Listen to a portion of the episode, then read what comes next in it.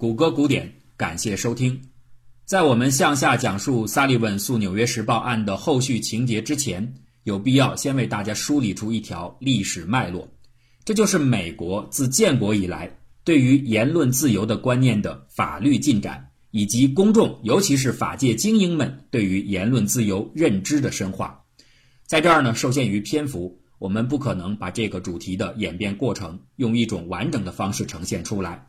但是有限的，也许也不能算得上是很准确的这样一条提炼出来的历史轨迹，仍然对于我们理解《纽约时报》团队在后续的法律行动中采取的种种策略有相当程度的注意，因为他们的许多思考都立基于这样一条暗线的启示，所以啊，它称得上是具有代表性的，它勾勒出了美国法律界二百多年以来在言论自由方面的博弈历史。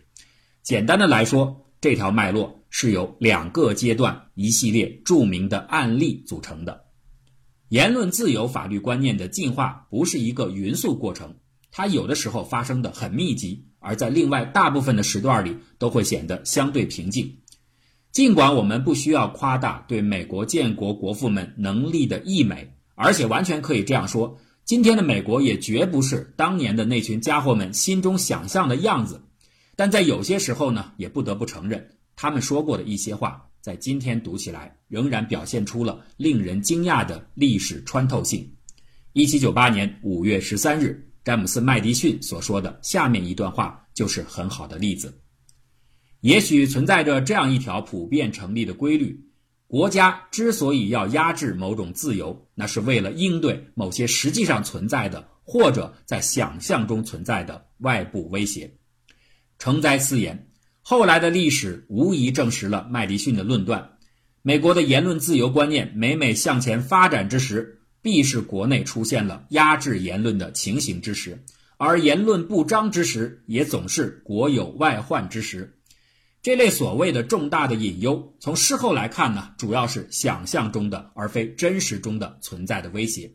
但回退到历史的现场。置身其间的人们却往往不会觉得那么轻松。这两次外患，第一次是18世纪末的法国大革命，第二次是20世纪初的俄国大革命。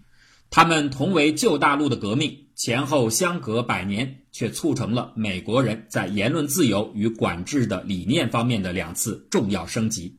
那既然我们的故事是从法律端展开的描述，这里所说的秘籍，当然指的就是相关司法案例的秘籍，而其中第一阶段最具代表性的案例就是防治山乱法。真实总是在复杂的细节面前失去它原本的模样，而很多我们口耳相传的所谓印象，也往往在精致的考究之后变得破碎。美国的宪政体制就是这样一个活生生的例子，它有创设者，但却很难说有设计师。他有追求的理念，却也并非正义随行。一七八七年，美国立宪会议后，全美出现了一部从形式上来看沿用至今的宪法。今天的美国人高度重视和珍爱自己的宪法，但是如果把这样的态度向前推两百多年，到制宪会议刚刚结束的时刻，并且惯性的认为自宪法诞生之后，美国人就都深深的热爱了这部宪法，并且忠诚的服膺于它的庇佑。那就大错特错了。在当时啊，有许多州对于联邦宪法这样的新发明是极度反感甚至恐惧的。刚刚从英王控制之下经过了浴血奋战独立出来的自由民，再不愿意重新接受一个自己创造出来的国王的辖制。反对者当中，尤以马萨诸塞、维吉尼亚和纽约三州最为突出。有很多人都声称，除非这个联邦。能够用一种明确的、绝无歧义的方式保障独立战争发起时人们所追求的种种自由不受侵犯，否则他们绝不接受宪法。宪法修正案前十条由此诞生。实际上啊，如果不是这些被称作权利法案的修正案被提出，在北美的十三州各个州议会上批准通过联邦宪法是不可想象的。权利法案是用正面清单的方式来陈述人民的权利。那最为重要的权利项，自然就会被放在宪法的最前面。宪法第一修正案无疑是最为突出的，而这也从另一个侧面证明了其中所规定的国会不得立法侵犯人民的言论自由和出版自由这个条款，对当时的人们来说是多么的重要。人们早就受够了英国政府对于出版物的钳制，再也不想失去到手的权利。然而，第一修正案真的能有如此的保障效力吗？不，因为问题的关键并不在于修正案是否具有权威性，而在于保障言论自由这个理念的本身就不像它从表面看起来的那样是非分明。当稍后真实而复杂的历史大戏裹挟而至时，什么是正确？什么是自由？这些问题都会被打上一个深深的问号。在后来啊，压制自由的人，很多时候正是那些高喊保障自由的立宪者们。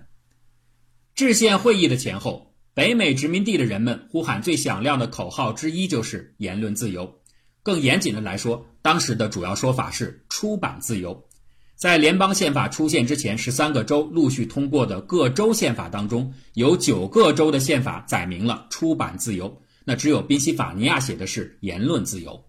而对这个主题最早的声明来自于一七七六年维吉尼亚州的州版权利宣言，其中也明确的写道：出版自由是自由的重要保障之一，只有独裁政府才会压制这一自由，所以他用的也是出版自由。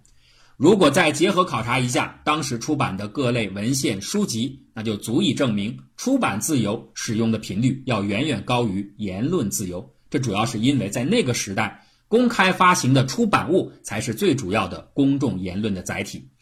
人们为什么如此坚持出版自由的价值呢？这在很大程度上来自于美洲人对英国传统的全面反抗。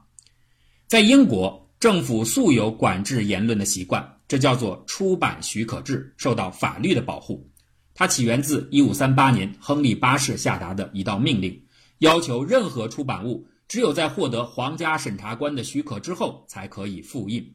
一百年后的1643年，克伦威尔革命推翻了专制政府，但是却保留了出版许可制，这引起了著名诗人约翰·米尔顿的强烈不满。他明确地说道。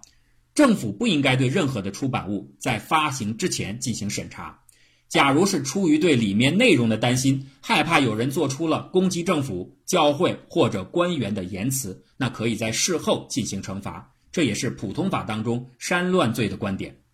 如果再看看五十多年之后英国首席法官约翰霍尔特的发言，这样的思想就更加明确了。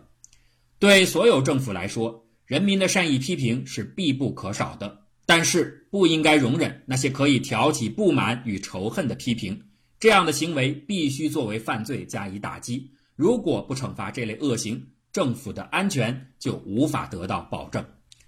这些评论听起来呢，的确是一种进步，因为他们主张出版物在发行之前不应受到任何形式的预先审查，这无疑是向着自由方向迈出的重要一步。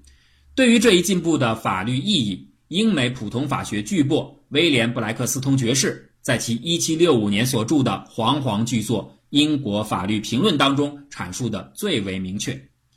根据英国法律，亵渎神灵、邪恶妄为、叛乱国家、自扰治安和恶意重伤的言论均应遭到惩处。严格的来讲，出版自由的权利不应受到侵犯或剥夺，因为它是自由国家的根基。然而，这一自由仅指出版行为不应遭受事前限制，并不包括事后因其言论触犯刑法却能免遭刑罚的自由。毋庸置疑，每个自由公民均有公开发表意见之权利。然若因其言论内容错谬，甚至抵触法律时，则应当对自己的鲁莽行为负责。根据现行法律，对任何已公开出版的危险性、冒犯性言论。可以基于维护和谐与良好秩序之目的，对其进行公正的、不偏不倚的审判。布莱克斯通的解释在其身后的数十年间，对英国和美国法界产生了巨大影响。许多的判决都会直接引用英国法律评论当中的话语。这一理念成功的终止了出版许可制法令的延续，但是啊，它却也把一个长久的、更大的争议。悄然地伏笔到了出版自由这个话题的讨论当中，那就是出版自由是否仅仅意味着事前的自由，但是却允许事后的追责，特别是对政府加以批评之后引来的报复。在今天的人们看来，这个答案似乎要清楚了很多。正如芝加哥大学的小哈里·卡尔文所说：“煽乱罪一类的罪名是全世界所有封闭型社会的共同特征。在这样的社会里，批评政府就是诽谤。政府如果以强力方式逼迫批评者们晋升，那么政治自由就会荡然无存。从我的观点来看，一个社会只要还保留着煽乱罪，就必然不是自由的社会。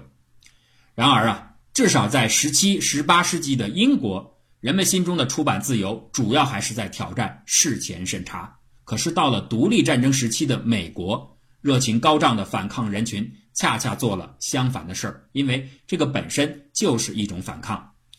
当时在美国境内啊，各类小册子、出版物遍地都是，而且基本上都是霍尔特所说的可以挑起不满与仇恨的批评。因为大家想要的结果本来就是让英国政府的安全无法得到保障。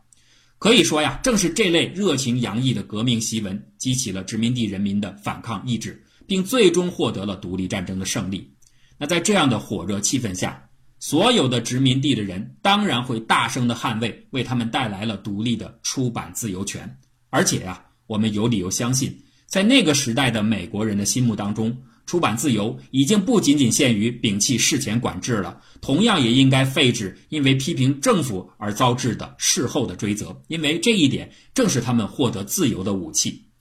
可是事情的发展就是这么难以预测，这种因反抗的热情。而非整个社会认知的集体更新所带来的理念，一旦遭遇重大危机的考验时，就有可能巨然改变。这样的考验很快就到来了，那就是法国大革命。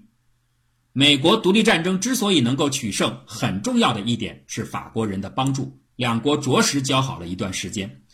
然而，当帮助了美国，并且深深地为美国开启的崭新的宪政模式亲服的法国人。希望在自己的土地上进行前所未有的大革命时，美国人反而惊呆了。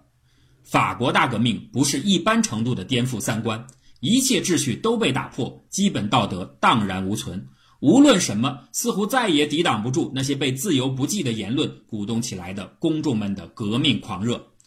一部分美国人对此开始变得惊慌恐惧。刚刚摆脱了暴君的他们，似乎突然意识到暴民同样可怕，于是。原先的朋友成了防范对象，自由言论的主张也开始动摇。那与此同时，未曾预料到的内部党争不期而至，事态的发展愈加激化。最后的结果就是导致了一部因侵害自由的恶名而被载入美利坚史册的《防治煽乱法》的颁布。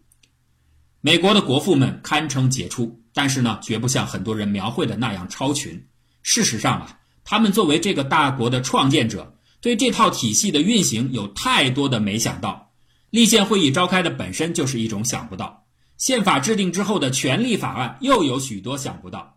今天有很多人这样评价说，美国宪法正是从权利法案开始才变得与众不同，开始发展成为一种和英格兰法律体系迥然不同的独特体系。然而在最初啊，谁能想到这么多呢？在一系列的想不到之中，最意外的。或许就是政党的出现和随之而来的激烈党争，党争是内忧，法国革命是外患，内忧外患的夹击让新生的美国价值观开始颤抖。刚刚萌生的理念即出版自由不仅是事前不设限制，还应包括免于事后追究那些批评政府的言论的责任，现在也随之转变。最终，国会出台了《防治煽乱法》，旨在限制所谓暴民们的不良言论。然而，什么是不良的？谁又算是暴民呢？这一切啊，看起来真的是很吊诡。刚刚才通过捍卫言论自由的宪法第一修正案，紧接着前置言论的防治煽乱法便如影随形。或许啊，这样的反复和螺旋才是历史的本来面貌。谷歌古典的微信公众号里还有对于这期节目的更多注解，欢迎大家关注，名称是 Google Goody。Google 搜索引擎的名称 “Gooding Good” 的 ing 形式。感谢大家的收听。